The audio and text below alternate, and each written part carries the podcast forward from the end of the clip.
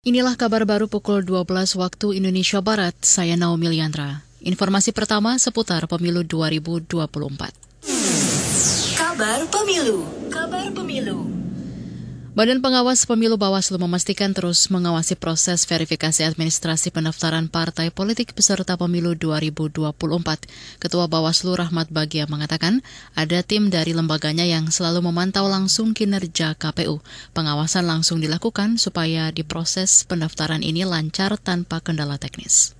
Nah, tim kami tentu akan mengawasi terus proses yang ada di uh, KPU. Dan kemudian dalam beberapa hari memang ada permasalahan teknis di antara kami yang kemudian kita selesaikan dan kami harapkan juga persoalan teknis ini tidak mengganggu fungsi utama. Fungsi utama kita adalah teman-teman uh, KPU melakukan proses penyelenggaraan verifikasi administrasi dan juga kami mengawasi seluruh uh, proses verifikasi administrasi tersebut maupun proses pendaftaran di kantor KPU.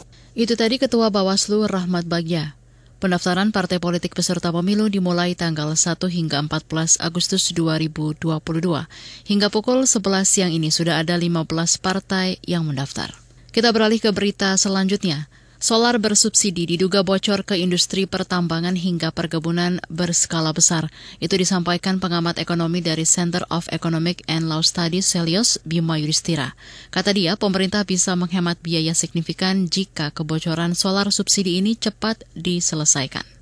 Yang bisa dilakukan adalah mengurangi dan menutup kebocoran dari solar subsidi. Nah, untuk yang angkutan menggunakan solar, banyak bocor ke industri pertambangan besar dan banyak bocor ke perkebunan skala besar. Bagaimana sekarang ini yang perlu diatur dulu tahun 2022 kalaupun ada perubahan perpres soal penyaluran distribusi BBM itu sasarannya adalah benahi dulu yang solar karena yang solar ini jelas-jelas lebih mudah pengawasannya karena jumlah kendaraannya jauh lebih sedikit daripada kendaraan pribadi.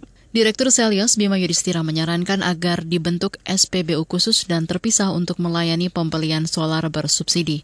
Selain itu, dia juga mendorong pemerintah mengevaluasi kembali penggunaan aplikasi My Pertamina untuk pembelian Pertalite dan solar bersubsidi.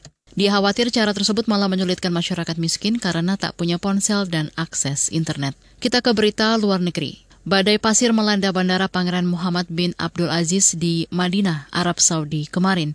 Badai itu sempat membuat proses pemulangan jemaah haji Indonesia terhenti.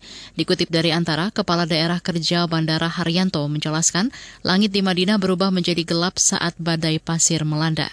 Rombongan yang tengah menuju bandara dari hotel berhenti terlebih dahulu saat badai pasir melanda. Sebagian jemaah bertahan di bus untuk alasan keselamatan. Badai pasir tengah terjadi setelah waktu asar dan berlangsung hanya sebentar.